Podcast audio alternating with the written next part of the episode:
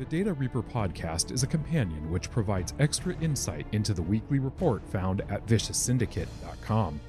Join us for a deeper dive into the numbers to help you improve your Hearthstone game. Hello and welcome to episode 11 of the Data Reaper podcast. I am your host, Ridiculous Hat, and joined as always by Zacho. How you doing, Zach? I'm doing great. How are you, Ridiculous Hat? Doing okay. We're starting a little earlier in the morning than we usually do, but trying to get used to that. Listeners, thank you so much for uh, for tuning in. I know that you were looking for a Data Reaper report on the website this week. There were nerfs. There were some card changes. They came out on Tuesday. We'll talk about them here, but that does mean that we can't really do a report with the data changing. However, in this podcast coming up, we're going to talk about those nerfs briefly and then give you some insight heard directly from the man himself, from Zach, about where the classes have uh, have landed and kind of what the report would look like this week if we had had the time to run it with the brand new data after 18.0.2 came out. But first, we got to talk about what changed, and that would be Illucia has changed from two mana to three mana, and Kael'thas, instead of his spells costing zero, now the third spell you cast every turn costs one. These are pretty light touches; they're the only changes we got. Uh, and Zach, I'm wondering what you've seen so far uh, as far as impact from these nerfs. What has changed, if anything? I will say this that these balance changes themselves did not really contribute to the meta that's developing right now. They didn't make a big impact. What we're about to discuss on a class per class basis were are changes that were in the works anyway. Uh, is a nerf that was influential, and we'll, when we get to Druid, you'll understand why. It's definitely a change that made an internal impact in Druid, but it didn't make an impact in Druid's performance per se. It wasn't the, the, the change that uh, changed Druid's position in the meta. Uh, and the same for Illucia. Illucia is a card um, that was highly influential, perhaps on a perception level, uh, where she felt really powerful and overwhelming, but wasn't exactly that. Um, I would say that Illucia, before the balance changes, was a good card in Priest, but wasn't one of the best cards in Priest. And now her mana cost increase really makes her even questionable. Um, either way, uh, Priest position in the meta was not really influenced by the Illucia change. So these changes were important for gameplay experience. They these cards were nerfed for their gameplay experience. Even the developers said that. It wasn't a power level issue, it was a feels issue, and that's why they made these changes. And I agree with both of these changes, by the way. I like the fact that they nerfed both of these cards. But neither of these cards were the defining cards of their respective classes. So all the changes that are happening in the meta are were going to happen kind of either either way. And maybe the changes helped accelerate things uh, due to breaking some perceptions regarding some power levels of classes. For example, Druid wasn't as good as it was perceived to be. So perhaps the nerf to Kael'thas caused players to move away from Druid quicker. But it was going to happen. So that's the important message that I have uh, regarding the balance changes. Interesting. Yeah, the the meta still doesn't feel solved anecdotally, and we you had mentioned in the last report and on the last podcast that the second week report is usually where things kind of start to take shape. And now we don't have a second week report, so we get a little bit longer uh, uh, in this brave new world of Scholomance without a really clear direction as to where the meta is going. But we're starting to see some things come together, and you've got your internal data here. Why don't we jump right in and talk about it? I will say this if we had a report this week, it would have already felt redundant a few days later because while I did say that usually things flesh out in the second report, the fact that we had these balance changes and there were also some decks that emerged very quickly just before the report was going to be released um, made for a very different meta. And if there was a report this week, I would have told you what I said last week that things were going to drastically change next week. And what you really need to look forward to is the third report. So we kind of didn't miss out on too much. And as we go on to the classes, I will I will talk about how these classes were, what their standing was pre-patch, what happened post-patch, and what's developing right now. But definitely, this meta has been pretty crazy in terms of how quickly it changes. Wow. Yeah, Scholomance has proven to be a different experience every day in the ladder, uh, at least anecdotally. I can speak to that logging in. It's hard to know what's good on any given day, and a deck that feels great, if you log out and take a day off and come back two days later, it's like, well, now I can't win with this. What's going on? And it's been really fascinating to see the growth and development. Still doesn't feel like we've seen the best deck, or at least we don't know that we have. But I do think there's some merit to saying that Secret Passage might be one of the defining cards of the format. Uh, at least it feels that way when my opponent draws it on an empty hand. Rogue was going to develop into becoming the deck to beat, regardless of balance changes. It looked like one of the three best decks in the game before the balance changes. It was it was definitely tier one material uh, and would have hit tier one in uh, the report that was canceled because of the balance changes, and it's looking to stay that way heading into next week. Uh, Aggro Rogue looks very, very powerful. Um, both the Steel Dancer build and the Hyper Stealth build that we featured in uh, the first week's report look very powerful. Maybe you do you change one or two cards. I'm still not sure about that uh, especially in the hyper stealth build. Maybe there's a there's a card that you might consider cutting in that list, which is backstab. Because what? it doesn't deal face damage. Yes, we're cutting. Backstab? So one of the cards, yeah, we're cu- we might like there we might end up cutting backstab from the hyper aggro rogue because it doesn't go face. You can't backstab face. So the card is actually pretty underwhelming in that list because you just want a fast opening with minions. You just want to put stealth minions in the board and punch punch phase. Uh, there isn't really a matchup where you're incentivized to keep backstab. Even in the mirror, backstab is not that useful because the minions are stealth.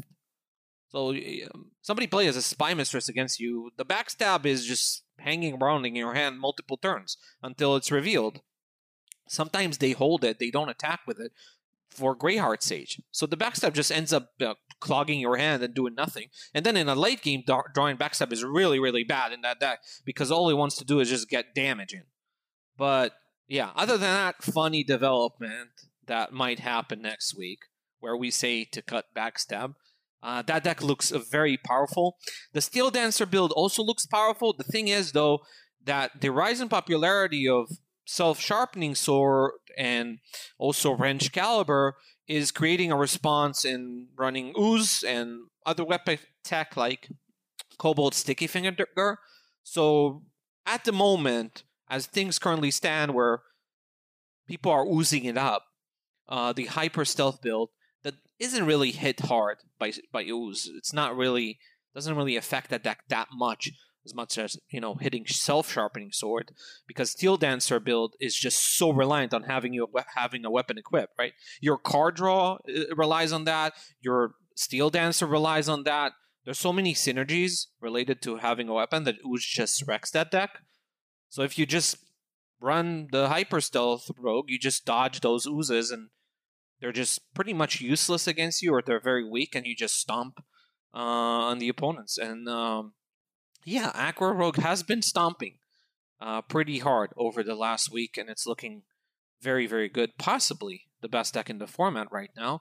We'll see if things change until the the report that's coming uh, in a little less than a week, and it's very possible that things change based on how things have been developing. Yeah, there's there have definitely already been some responses to the increased rogue presence. I have seen an ooze or two Though it's it only really feels okay against Rogue. Um, against the Steel Dancer build, it can be it can be pretty uh, devastating to get your self sharpening sword hit. But uh, the the regular stealth aggro builds, the lower curve stealth aggro builds, they don't really feel all that vulnerable, and we we get to cut cult neophyte, which a lot of lists were running now, uh, and just go for a more streamlined approach. Has there been any particular change in the build that you've made personally if you've been playing this?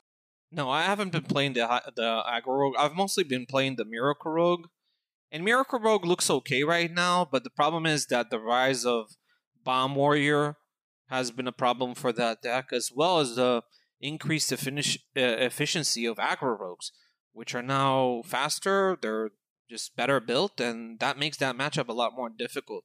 They just race your health total um, very, very hard, and it's difficult for Miracle Rogue to be able to race back, uh, especially when you're reliant on developing things like Edwin and questing adventures, which are answered by SAP. And most aggro rogues run at least one, if not two SAPs uh, right now. So um, aggro rogue looks very powerful. Miracle rogue looks okay, but has been suffering from meta, um, some meta changes that stopped it from becoming one of the strongest decks in the format. Uh, it would have certainly gotten there uh, otherwise. Uh, but yeah, so Rogue, very, very strong. Uh, we'll see whether there's an effective response against it. I will say that Aggro Rogue is a very burn oriented deck, so there might be classes with uh, good life gain options that could um, counter that strategy, but we'll see. So far, best aggressive deck in the format is going to be Aggro Rogue. I recommend the Hyper Stealth build because of the increase in oozes. Whether it's correct to run oozes or not, it's happening, so you got to respond to that. Yeah, makes sense. Any signs of Galakrond? Galakrond Rogue looks pretty trash right now. The meta is so fast, and there's there are a lot of decks that pressure your life total very aggressively right now. Even the slower decks in the format are very burn centric. You've got Bomb Warrior, you've got the Control Demon Hunter. We'll talk about that later. So a deck like Galakrond Rogue, which plays it very slow and doesn't have any life gain other than maybe a Kronx and the armor for Galakrond, definitely not enough to offset the amount of damage that some decks are dishing out right now. So Galakrond Rogue is definitely looks dumpster tier uh, as a result of these changes in the meta. Wow, never thought I'd see the day. Now, here's a question: We haven't talked about this ahead of time, and this is not data. Do you think that if Galakrond had not been nerfed, people would still be playing it and it would still be relevant? I think so. I think the mana, the mana cost increase, like the fact that you don't have that swing on the turn you play Galakrond, you just play Galakrond on turn seven. Because in the, in the faster matchups, you're often forced to play Galakrond on seven. And if you cannot play the cards that you draw immediately, then that's huge for the faster matchups, right? If you have time to set things up and really play it slow, then the nerf to Galakrond is not as impactful. But in faster matchups, Galakrond is just dead. Just seven mana, gain five armor. So definitely, I think that nerf impacted whether this deck would be viable today. I'm not sure it would be top tier if it wasn't nerfed right now, but that nerf definitely helped push it out uh, at the moment. I am I'm grateful they made room for other rogue strategies, and it does feel nice to hear you talk about Sap being a good card again. Been a little while. Yeah, it's uh it's gotten a little bit worse because there are less druids but it's still a very effective card in multiple matchups, and it probably deserves to be included either as a one of or a two of. And one ofs go a lot farther when you're when you're drawing five cards for one mana. Yeah, Secret Passage makes one ofs a little bit more viable. Now, if we're looking at additional developments, a class that has improved and adapted over the past week or so is Warrior, and Bomb Warrior has emerged, I think, as the premier strategy for this class. We've seen it a lot in Grandmasters. We've seen it a lot on ladder. Uh, and the build that we were talking about last week with Upgrade and Dr. Krastinov that's really all in on the weapon seems to be the way to go. Uh, there are some builds out there that are doing well by cutting Risky Skipper and Armorsmith. So, Zach, tell us a little bit about what's going on in Warrior and what you're seeing. Yeah, so if there was a report uh, this week, if it wasn't canceled, then Bomb Warrior would be number one deck in the format. But already we've been it's been a couple days since, and Bomb Warrior is already not the best deck, or the second best deck, or the third best deck uh, in the format. Uh, things change really, really quickly from its rise. The thing is, it rose in popularity. It was really dominant against the field. Um, the build that Casey and Bunnyhoppor came up with, with the upgrades and the and the green skin and the Krasnov, is very stressful to play against. Um, it, it puts so much pressure on opponents, especially in slower matchups. And then there's another build that's actually more popular right now, which cuts the whole pirates thing and just runs Galakrond and Kronx at the top end, and things like Whirlwind and Plague of Wrath. So you're just very reactive. You're just removing things while pushing the face damage through the Wrenchcalibur, the continuously upgraded Wrenchcalibur, and that has been effective. The problem is that if you're not running Risky Skipper and Armorsmith, your aggro matchups are a lot worse. So the meta has been very ruthless in its response to Bomb Warrior. You've got Aggro Rogue beating Bomb Warrior. It does. Face Hunter beats Bomb Warrior. If you don't run Armorsmith, that matchup is very, very different. Uh, in addition, slower decks, um, things like Highlander Priest, it's very easy to tech in Highlander Priest. It's just very, it's a low hanging fruit. You're just, it just the, the list kind of begs you just tech, just tech, even if it's not correct. You tech. It's just that it's that little voice in your shoulder that's like, it's just one card. It's just one yeah, card. it's just one. It's just one card or two cards. I've seen lists that run ooze and sticky finger.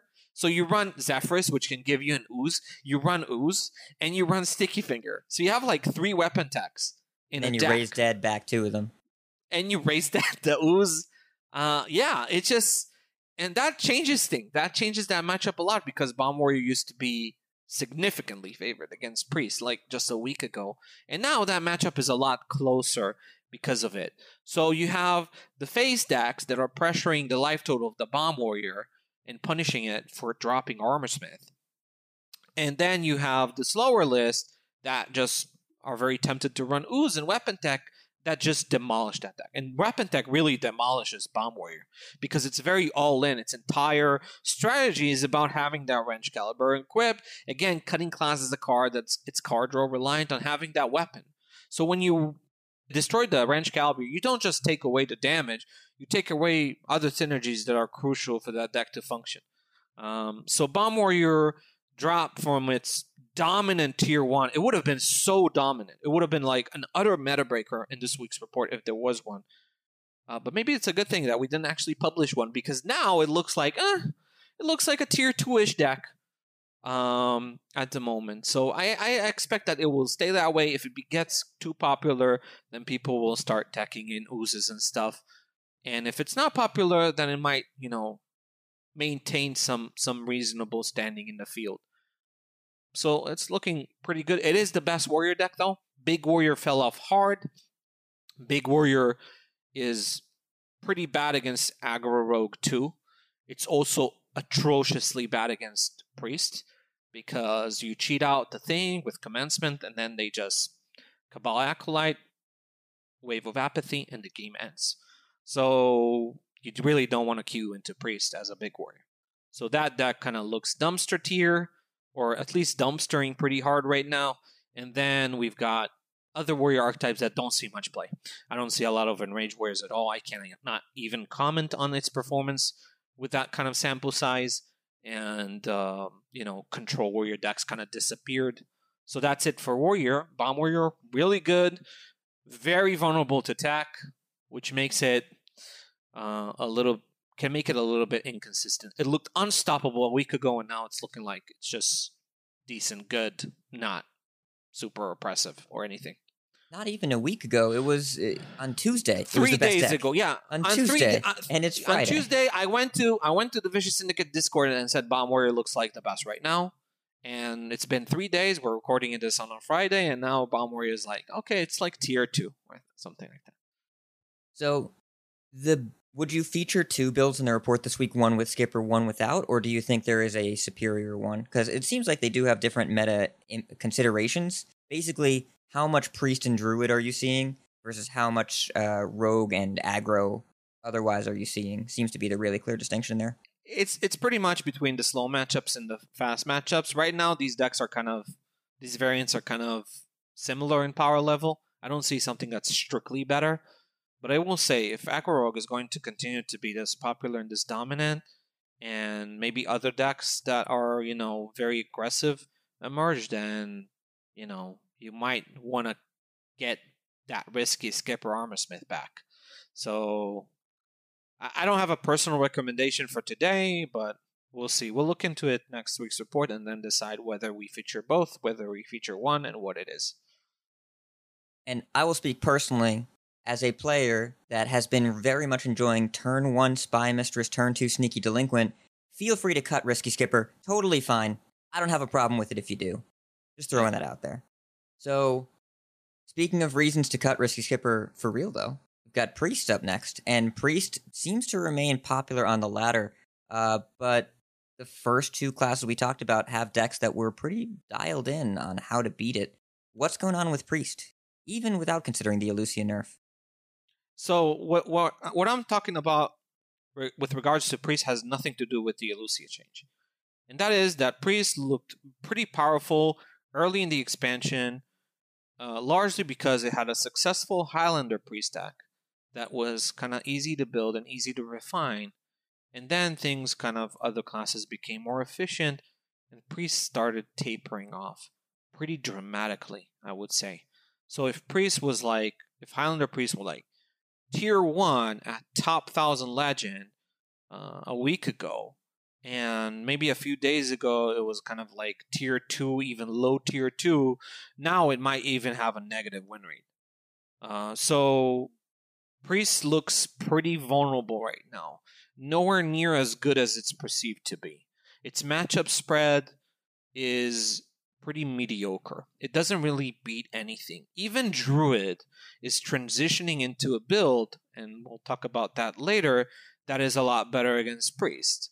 So Priest doesn't actually beat anything, any common meta deck consistently. When it does, it feels like it has all the answers, and then when you play against it, it feels like it's unbeatable. But the truth is that Priest looks like one of the more vulnerable classes in the current meta, and definitely not a top tier class by any means. Really, nowhere near that. Not the best class, not the second best class, or the third best class. It's looking okay. It's looking playable. It's competitive, but it's nowhere near being the best, or nowhere near being one of the better classes in the current meta. So Highlander Priest looks okay. Galakrond Priest looks a lot worse. Um, maybe it's still build oriented. Maybe it's because Zephrys is pretty important in the current meta.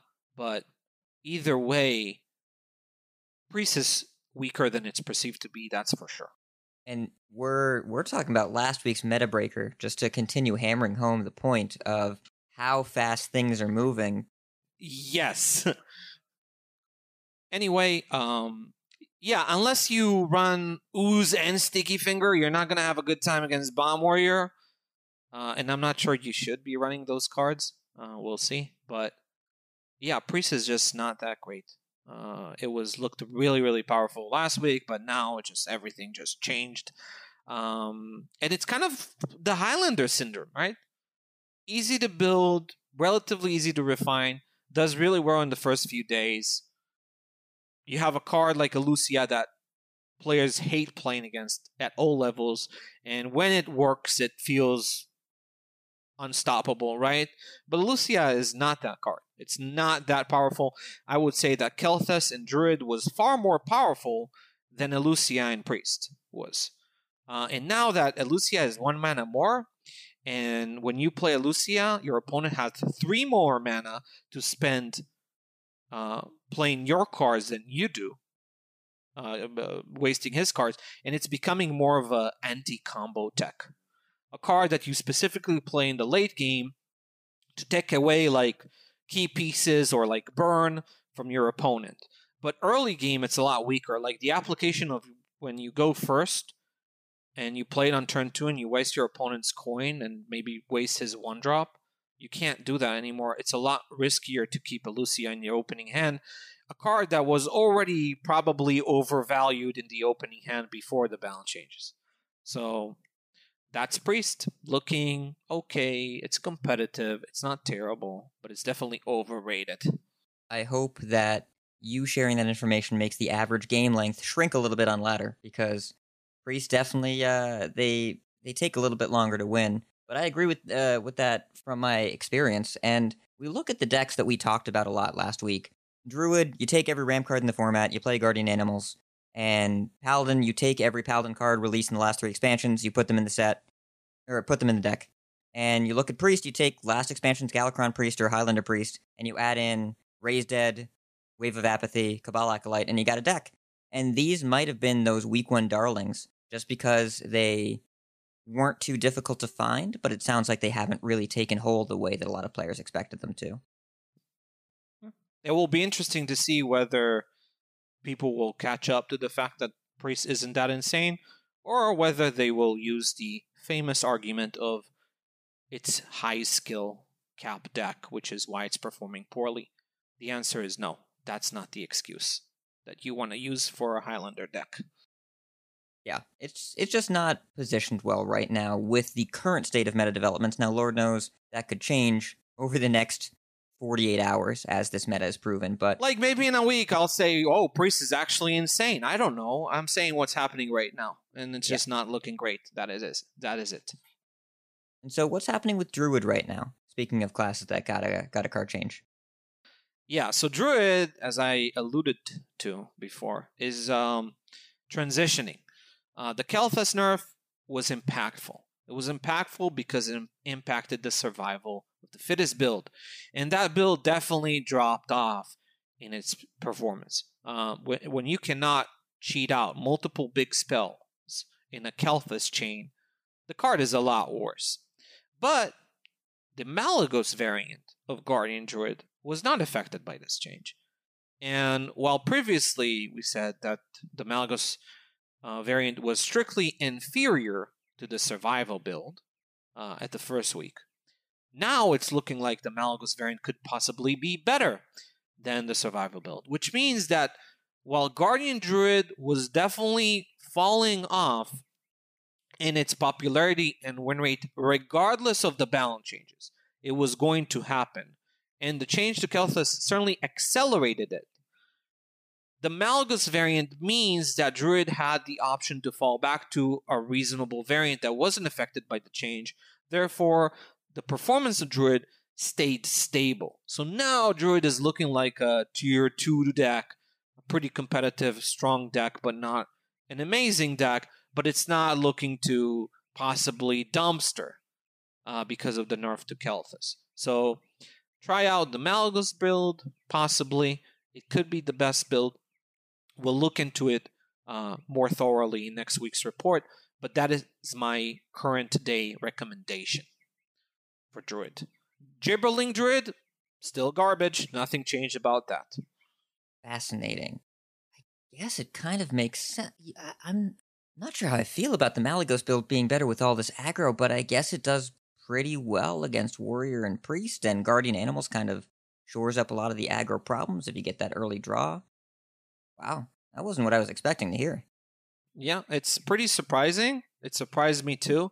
But the thing is, what beats the aggro matchups is Guardian Animals anyway, right? Yeah. Um, usually, it takes time for you to chain to get the multiple Kael'thas chain. It's it, sometimes Kael'thas happens on turn four, right? Sometimes that happens, but usually Kael'thas is uh is a stronger card in slower matchups where you have time to assemble some resources and get him to proc multiple times in a turn, which is one of the powerful turns of the deck in, in slower matchups. So Malygos Druid is definitely worse against aggro compared to the old Kael'thas Survival Guardian Druid, but after the nerf, you have less of a blowout potential with Kael'thas making him a very a strictly late late game card, kind of more of a late game card um, compared to before. And now the fact that Malygos Druid is worse against aggro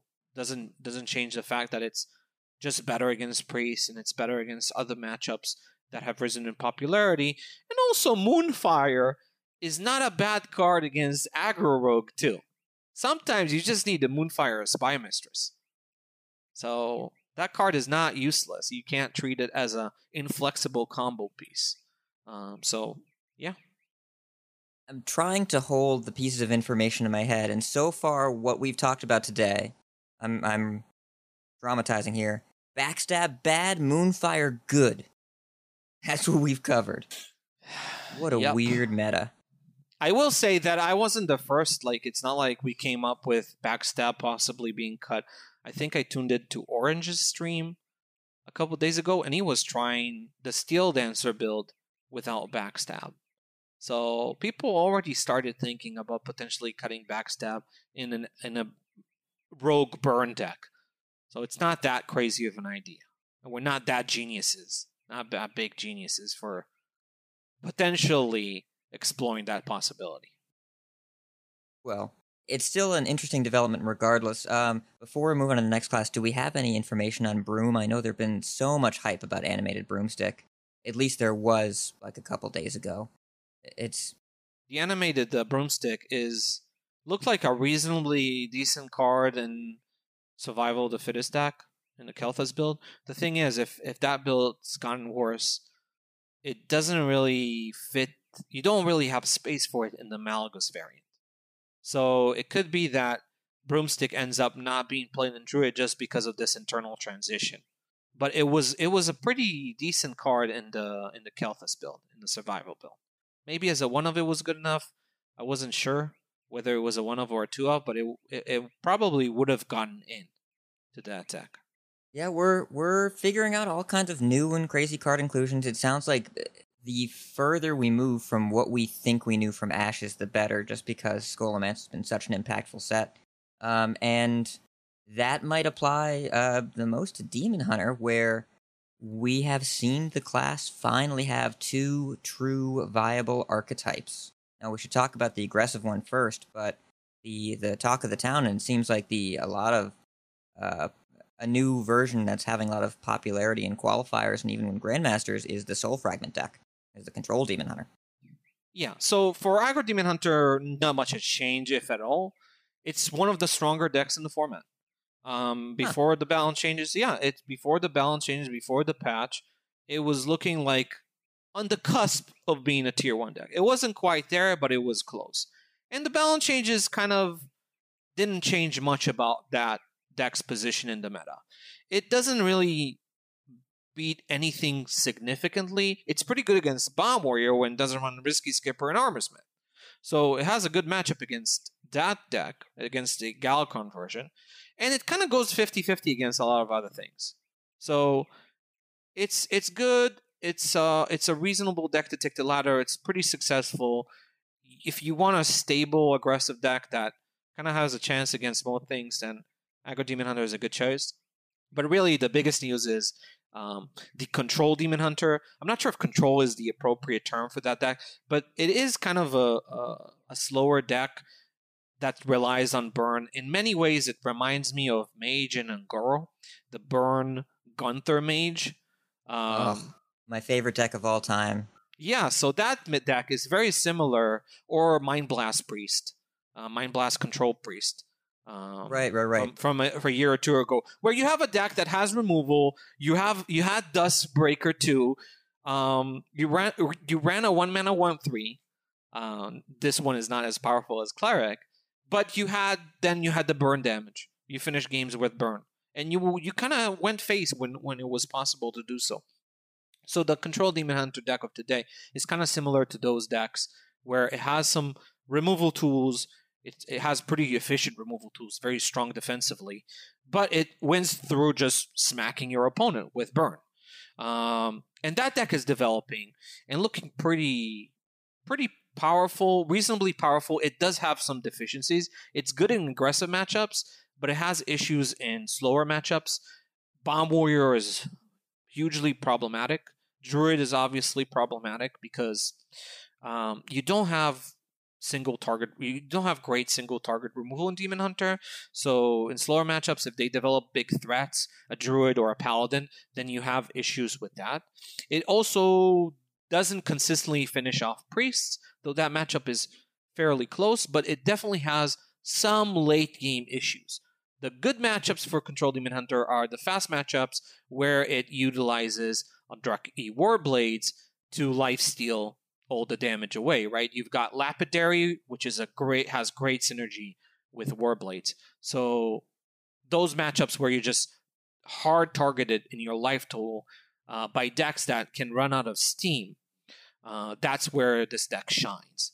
Now, I will give you a tip on how to improve your Control Demon Hunter experience on ladder, and that is running uh, the build that was pioneered by Ike. Ike came up with a build that initially might, might have been frowned upon, but actually there were some really good ideas in that deck. And the first is running Battle Fiend. And Battle Fiend is a card. Hurl, do we run Battle Fiend in the deck with uh, Mystic? The answer is yes.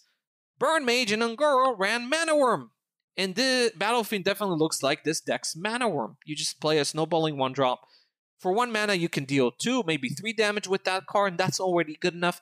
That helps your slower matchups because you play it on one. If it's not removed, it can do some chip damage, and that's useful. Also, contest aggressive strategies, so it's not bad card against them either. Uh, pretty good. The other card is Glavebound Adept. More burn, more damage, good follow up to Marrow Slicer. We know that from the Aggro Demon Hunter build. Those are the two cards that Ike um, incorporated into that deck that weren't previously or commonly played that look pretty good. I recommend running both of these cards. So that build is looking promising. The one question mark though is Lorekeeper Polkit. I'm not sure about that card whether it's good enough. Uh, it's it sounds good in theory, also feels good when it works out, but playing Polkit and then playing Skull, which draws you cards that are usually not playable is very, very slow and can get punished uh, often. So I'm not sure if Lorekeeper is a consistently good card in that deck. But other than that inclusion, uh, and again, Lorekeeper might not be necessary when you have so much damage. So you, you, there's less important if you run Adept. There's less important on finding your lapidaries in order to finish slower matchups off. So other than that one card, the uh, the rest of the build I really like it. Check out his Twitter, find him on Twitter, and net deck him without shame. It's a pretty good list. I love this archetype. It's been so much fun to play. It definitely feels fresh and different, uh, and leans into the soul fragment mechanic, which is brand new to Hearthstone as of this expansion.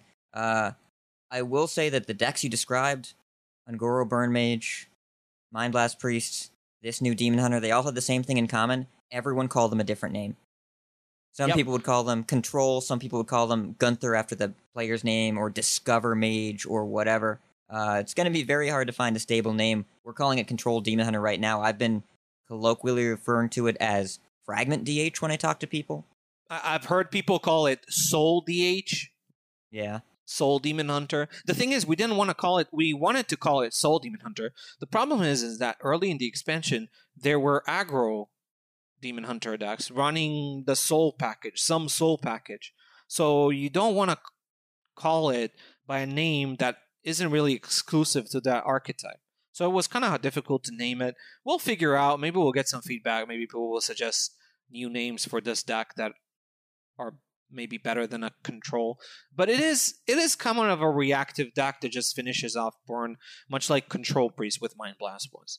Uh, and and that mage deck, that burn mage deck from from uh, Un'Goro definitely served as the control deck of that format. So it's not less important as long as we know what we're talking about. It's a lot easier to be a control deck when you have Ice Block. It's, yeah. It was it was a very good That's control deck when Ice Block. when you could discover them too. Remember when Discover complaints were about discovering multiple Ice Block? That was the problem with Discover mechanic back then. Interesting. Look where we are now. It's the complaints have stayed the same, but the effects have changed. I will say I'm I'm much happier about Discover now than I was when I kept killing mages and they didn't die. Uh, And and speaking of aggro demon, aggro soul fragment demon hunter, Shaxi ran an aggro soul fragment demon hunter list this week in Grandmasters, so it seems like experiments with the class are not over. Of course, only one player, and he did okay this week. Uh, but curious to see where the class goes. There's a lot of really interesting developments happening within Demon Hunter. Now, we're getting down to two classes, these next two classes that look like darlings of week one that have really fallen off. Let's start with Mage. Mage has a whole bunch of janky archetypes that don't seem to have gotten a bunch of traction. Uh, Tempo Mage was the most visible. Uh, or what, again, the name here, I don't know what to call it, but Cyclomage. the Cyclone We're calling it Cyclomage. That's the VS name. I think it's a very appropriate name. Cyclomage. Yes. Don't call it Tempo Mage. Why is this Tempo Mage? What is with this name? Like, first of all, I just generally don't like to call decks by the name Tempo because that kind of creates the suggestion to maybe intermediate or new players that tempo is a concept that only these kind of faster decks should follow. No, every Hearthstone deck plays for tempo. Every single one. There is no deck that doesn't think about tempo. Even the most reactive uh, defensive decks, even Holy Wrath Paladin, fought for tempo on the board. Freeze Mage in Classic fought for tempo. Tempo is a concept, it's not an archetype. That's my rant, my ZachO rant for the week, sponsored by, just kidding. Um, but yeah, so it's Cyclomage. Cyclomage, that's the name. But uh, yeah, that deck um, looked pretty good, had good potential, but much like Highlander Mage, both of these decks are suffering from the rise of Bomb Warrior. And Mage really don't like skewing up into Bomb Warrior. Highlander Mage generally doesn't like to have its life total pressured because Mage doesn't have good life gain mechanics. And then you have Aggro Rogue, which is also pressures the Highlander Mage pretty hard, so you can understand why that deck kind of fell off a little bit. And Cycle Mage does okay against Aggro Rogue, but it has other issues uh, in the current meta. And it's looked like it's not going to be um, this massive potential. Also has issues with uh, Control Demon Hunter. Uh, also has issues with um, Aggro Demon Hunter. Generally, Cycle Mage is a little bit too slow to get off the ground, and there are a lot of decks that go hard and fast, and that makes gives Mage a general problem of surviving in the current meta. I'm not going to say that these decks are bad; they're not terrible, but they're looking like mediocre, kind of where Priest is sitting right now. Um, so that's uh, something to consider. Now, Paladin started off really strong on week one, looked like the best class on week one, then kind of falling off uh, afterwards after the response against it, as well as classes becoming more efficient. And now it's kind of seen a revival. So from a deck that looked like before the patch, just a day before the patch, it looked like tier two ish at uh, high levels of play. At like top legend, looked like low tier two. At legend, it was like high tier two, something like that. Now it looks really strong at all levels of play. Pure Paladin is actually very strong right now. Even at top legend, where, you know, people said, oh, this deck is like low skill, not good enough, exposed. And the reason why it's looking so good right now is because there are a lot of archetypes that have risen that focus on burn and pressuring life totals.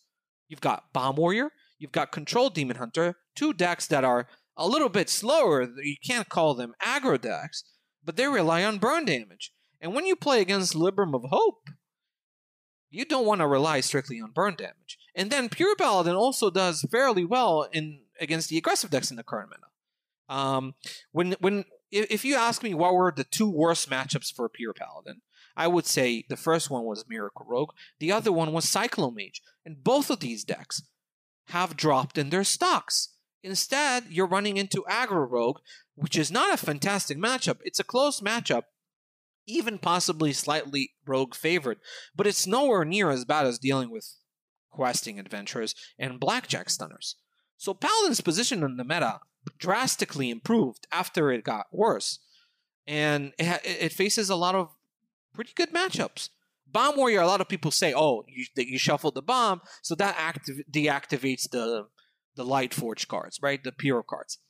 Paladin doesn't care about that in that matchup. It's all about developing, pressuring, uh, pressuring the warrior's removal kit, and then you have the sustain through the Librams, um, through the Liadrin, giving you more Librams. So usually you you get to kill the warrior before uh, he can overwhelm you with the bomb damage, and that matchup is very favored for the Paladin. So Paladin's looking pretty good, and definitely shouldn't be disrespected. Um, it's not the best deck, but it's one of the better decks in the current format, and that is true for all levels of play. We know that Paladin kind of falls off a bit at top legend and whatever, but it's still very good there. So some of these matchups, even if you know what the Paladin's going to do, even if there's not a room for for variance in play, uh, if you are playing Control Demon Hunter and you face a pair of 10-10s, it does not matter how far in advance you saw them coming; they are still going to attack you. And Paladin really relishes, really relishes playing against decks that rely on burn. Like if their game plan is mostly burn, you're in good shape as the Paladin because you have really good recovery, and since like a, a deck like Control Demon doesn't have good doesn't have single target removal, like Braggart just demolishes it. So uh, definitely there's some good matchups that have risen that line up really well into Paladin, and Paladin is a pretty good ladder choice throughout all levels of ladder.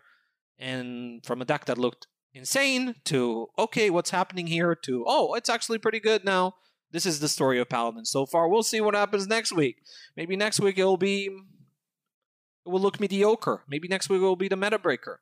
I don't know anymore. Everything changes every day. I have no idea what's going on in this expansion. Everything it's very, changes. Yeah, Yeah, It's just it's a lot to keep up with, uh, and even when you're when you're about to pull a report, nope, changing some cards, start over, do some new stuff. Uh, I will note one thing with Pure Paladin against Bomb Warrior. If you are playing High Priestess Allura, be aware the spell burst can cast a bomb. You will take the five damage. Uh, you should be aware of that if you weren't before, uh, just so you don't learn that in game. Because if you learn that in game, you usually die. Uh, the other thing, you you finished Mage pretty quickly, ZachO. But what about Turtle Mage? Turtle Mage looks absolute garbage. Looks absolutely terrible. Looks like a meme deck supreme. It's not. It's not gonna happen. Like some, I think uh, it's possible to lose to Turtle Mage. It's not a zero percent win rate deck, but it looks like it's in the low forties, which means it's not good. Yeah, that's hey, it's rough. better than Fireworks Mage. Yeah, better than Fireworks Mage. Yep, much like any other deck in Hearthstone's history, almost. But uh, yeah, so Turtle Mage is not good. It's not looking close to being anywhere near good. It just not a solid game plan. Turns out, Mage cannot play Depth Charge and Sphere of Sapience and expect to win. Yeah, I, I really can't believe in retrospect that, that that collection of 30 cards has trouble finding a win in a meta where people are uh, hitting you with Self Sharpening Sword and Wrenchcalibur, but, you know, what Yeah, a surprise. And also, speaking of decks that beat Turtle Mage, is it time for the return of the SMOrc? Are we face huntering? We're smorking. We're Oh, yeah. smorking. Face Hunter. Okay, Face Hunter. Before the patch, day one before the patch, we ran an internal report just for us, just to see what was happening. Face Hunter was tier one, tier one at Face Hunter, and now Wow. it's still tier one, still tier one. Low skill deck, whatever, whatever, blah blah blah. At top thousand legend, tier one hat tier one. And let me explain why Face Hunter is so good right now. Because it might be the only deck in the format, the only one that beats both Aggro Rogue and Bomb Warrior. It's very difficult to beat both of these decks, but Face Hunter can do that job because Bomb Warrior is not running Risky Skipper Armorsmith. So when you pressure its life total, it folds. Bomb Warrior is a burn damage deck. Face Hunter is a burn damage deck. But Face Hunter does that burn damage a lot quicker. In addition, Aggro Rogue can be outpaced by the Hunter. You can outface the Face Rogue. And that means you have good matchup against two of the most powerful decks in the format. Um, now, changes in Face Hunter, potential changes. If I were playing Face Hunter today, I would probably switch to freezing and uh, pressure plate for explosive. You just run double explosive. That absolutely cripples aggro rogue. They play Spy Mistress, they play uh, Delinquent, they usually flood the board with stealth minions. When you play explosive, you, you shut that whole thing down. It's also phase damage, which is nice. Another possibility is the return of toxic reinforcements. We're not sure about that. I'm not going to give you a call that toxic reinforcements is now a lot better, but it does seem to be more important in finishing off uh, opponents like Bomb Warrior, for example, which does have like shield block and things like that. So sometimes playing Toxic Reinforcements is really good against the Warrior, which is slow to get off the ground. Usually they do nothing in the early game. So when they do nothing and you play Toxic Reinforcements and you can weave in hero powers before you get going, that can be very powerful, especially when they don't want Risky Skipper anymore as well. So Face Hunter looking very, very good right now. Looking like possibly would have been this week's meta breaker. Um, Highlander Hunter looks okay. It's definitely competitive. It's definitely reasonable, but I think it, it's just been outclassed by the SMOrc. And if you want a SMOrc, if you miss the old days of Smorking with Hunter, there is no me- better meta to do it. Um, run the explosive. It will really help you in the rogue matchup. You'll feel a lot more favored if you run those uh, that just two. Don't run three traps. Run the two explosive, and you just wreck them. So, yeah, it's a good world we live in without Armorsmith. So you just face hunter comes back. Wow. Yeah, and having played some of this, the games feel surprisingly grindy sometimes. Face Hunter can go long. Like you can win a ten turn game. It's not like you run out of stuff. uh, Voracious given how reader. much we lean into hero power. Yeah, reader is nuts. Voracious Reader is a perfect card for that deck because you just like it does have some anti synergy with toxic reinforcements if you play it in the same list, but it just gives you so much more gas. And the thing is, they have to kill the reader. Sometimes you just sometimes you put so much pressure on them that they have to leave the reader up for another turn, which means three more burn cards are coming your way. Uh, so very um, very good deck right now. Just you just outrace the the aggro rogues and uh, slower matchups also have struggles in um, f- dealing with all the amount of damage that you can dish out. Yeah, Imprisoned Felmaw, still a good card. Still, Still a a very card. powerful card. Yeah, yep. And there were a couple games I played with turn one Wolpertinger, turn two Felmaw, turn three Tour Guide Face Docker Hero Power, and it felt unlosable. And sometimes Scavenger's Ingenuity into Wolpertinger just wins. It's a three mana Yeah. six six. That's a powerful play, and you can just play it on one. It's pretty good with uh, Adorable Infestation. Very strong turn one, turn two follow up. Um, so yeah, Face Hunter's back. SMOrc, SMOrc, SMOrc. I did not expect I did not expect Adorable Infestation to make it into our Face Hunter decks, but here we are, real good in Intrepid Initiate as well. Yeah. Two classes left. This next one, I feel like there are good Warlock decks out there. I feel like the class has a lot of tools to work with, but I couldn't tell you what the good Warlock decks are. It feels like it's still very much in flux and underexplored. What have you been seeing with this class?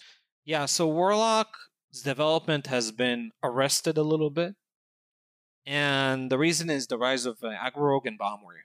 That's a huge problem for every Warlock deck. Even the, the masochistic Zoo has a major issue dealing with Aggro Rogues because they, if you damage yourself and the rogue doesn't need to do much in order to finish you off, and you get going too slowly for to, to, to make to make things to make that uh, sacrifice worth it. Because the flesh giants they're coming down turn five let's say.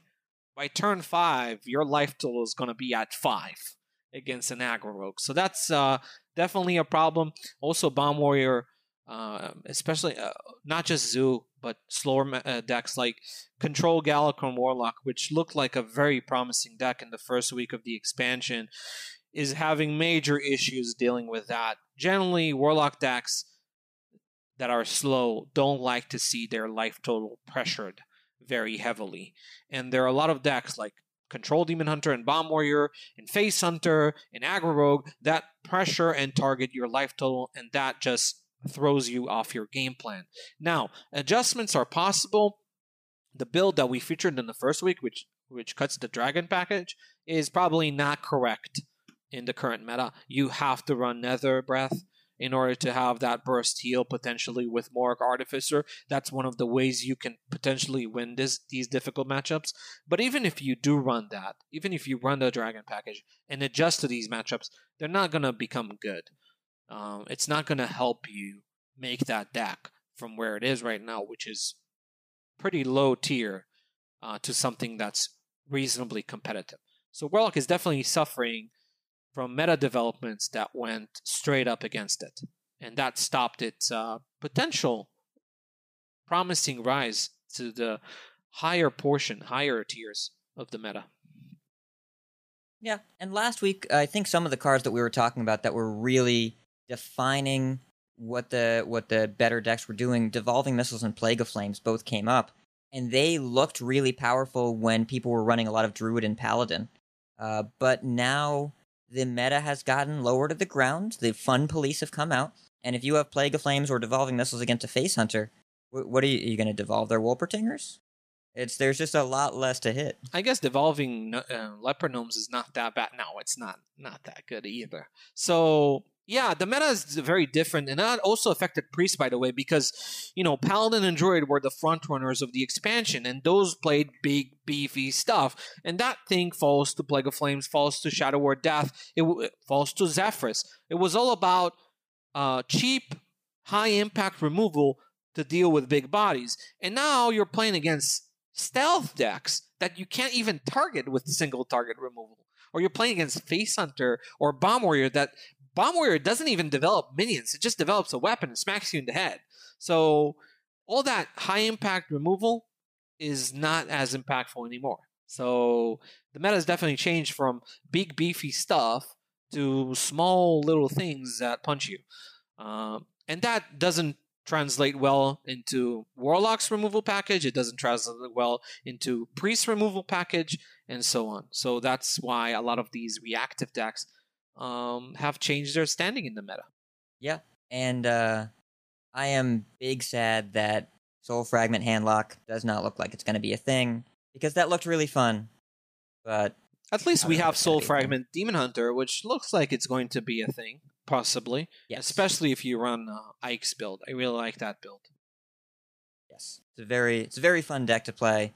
But I just wanted to life tap on two and play Giant on four again, Zach. Is that so much to ask for? You probably have to see a meta shift that targets all these um, these burn decks in order to see that uh, those decks coming back. It's just everything is about burn right now. It's crazy. Even the slower decks are just burn centric. So that that doesn't translate well. If I want to play self damaging Warlock cards, I go to the Wild format. There's plenty of that going on there right now. Yeah. yeah, I've seen I've seen some screenshots. I've seen some screenshots. It's an interesting place. Um, I'm I'm I'm grateful that Molten Giant is no longer in the classic set. All right, so one class left. So tell us, ZachO, why is the meta breaker this week Quest Shaman? I'm kidding. I'm kidding. I'm kidding. Please don't play Quest Shaman. Shaman potentially with some refinements and some improvements, some smart card choices, could potentially make tier 5. It can get there, I believe. Tier 4, let's not go crazy, right? Yeah, so Shaman, um, this isn't a joke, by the way. Shaman looks absolute garbage. I've seen Quest Shaman's rise in popularity. There's some hype behind Quest Shaman. Well, that hype is unfounded. The deck is nowhere near competitive. It just looks really bleak. And then Totem Shaman would look like like the only deck, the only Shaman deck that kind of stood a chance. Completely dumpstered in its win rate, which we kind of saw coming. It was going to happen. Nerfs or no nerfs, uh, that deck is har- exposed very hard by rogues, by demon hunters. Think about playing totems against an aggro rogue. What does that do? Absolutely nothing. So, Shaman is dunzo. I just don't see a hope for it. I see it being tier five, six for the next four months unless significant balance changes arrive. It just looks so far away. And even in this meta, that's so surprising. And new things happen every every day, and things change every day. This is the one thing I can't see changing. It just it's so bad. Shaman is so bad. Yeah. So, listeners, I'll give you a little anecdote here. Normally, I avoid pulling up data from the from the live app during the cast because it's usually uh, Zach knows the data. I don't know the data, but I just looked just real quick to to guide the next question I'm going to ask about Quest Shaman, and I found out that the best matchup that Quest Shaman has is the Mirror, and that should tell you a lot. That's actually amazing. It is the best matchup. You know, you, you remember you remember the jokes we had. We used to have jokes of like oppressive decks like Jade Druid and Knights of the Frozen Throne that by the time it ended up being refined, its worst matchup was the Mirror. And now we've come full circle. We found a deck that has its best matchup be the Yep. So, guys, Yeah. if you keep playing Quest Shaman, it's gonna get better. Just keep playing it, and when it reaches 30% popularity, we're getting to tier 5. It's happening. Just play it. Forget about the ladder stars. They're not important. And legend ranks are better when you gain more of them. It's points. It's not a rank. Yeah, that's just math. Yeah, just math. Yep. All right. Well, so the questions I have, open ended questions. I have not prepared you for any of these, so let's see how it goes. What would you play on ladder if you were queuing up a game right after this podcast? And what would you list as the meta breaker? And are they the same deck? So there are two decks that I feel like underrated. So everybody knows that Aggro Rogue is good. So I'm not going to tell you to play that. But if you want to counter Aggro Rogue and Bomb Warrior, Face Hunter with Explosive Trap looks very, very good against both of these. That's one thing. The second thing is don't sleep on Paladin. That's the second message I have. Paladin is get tends to get a little bit disrespected, but it's a very it's a top tier class on ladder throughout all levels of play right now, even a top legend, because there are a lot of burn decks right now that kind of don't focus much on the board, and that helps Paladin's own development of, of the board because it's a class that strong on the board but needs time to get going.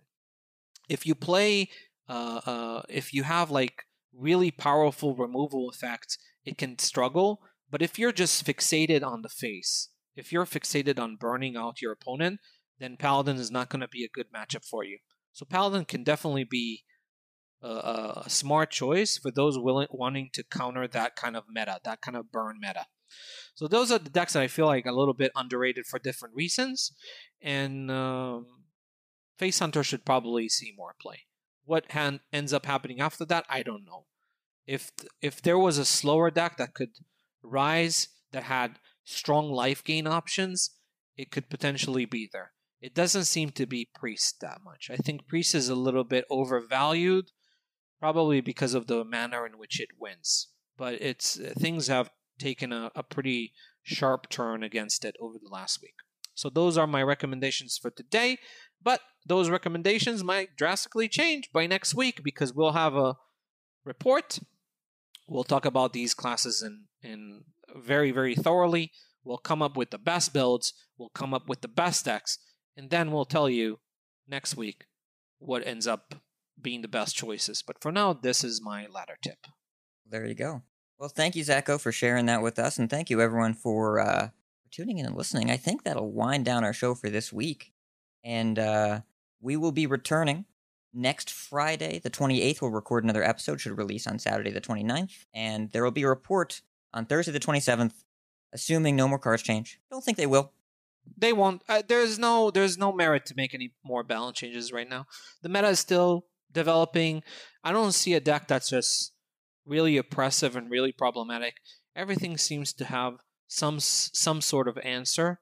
So I don't anticipate any balance changes in the in the near future. Maybe in a, in a month or so, but right now things are still shaping up, and you really can't tell what's going to be the best a couple weeks from now, or even a week from now. And when that happens, that's a good sign. that's a sign that the meta is still developing, and I don't anticipate that the meta will be settled or stale um, by next week or two weeks or even three weeks. It's going to take more time for that to happen. What a breath of fresh air from the last two expansions. What what a what a very different feeling. Uh, where in Ashes we knew what the best deck was within about three hours.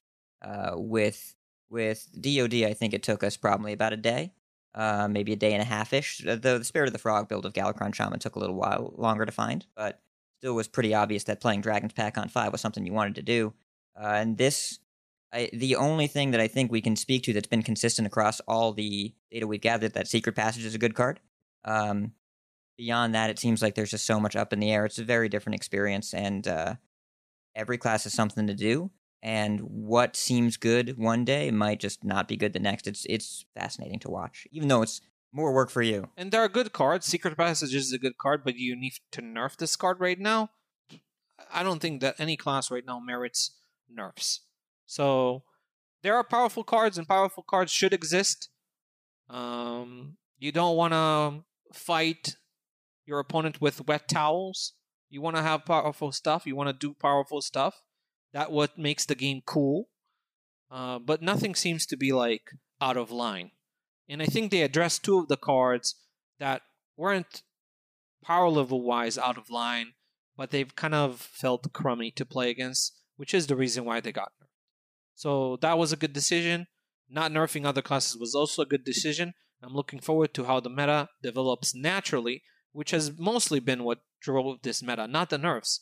It's just developing naturally, and new things pop up every day that change the, the field, and we have a very dynamic uh, meta right now. So I'm interested to see how it further develops.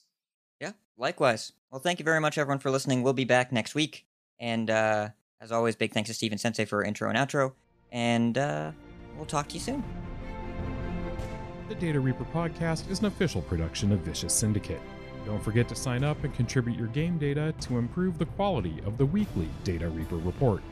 Instructions are available on our website, along with lots of other weekly content at vicioussyndicate.com. Thank you to all of our patrons and data contributors for proving there's strength in numbers.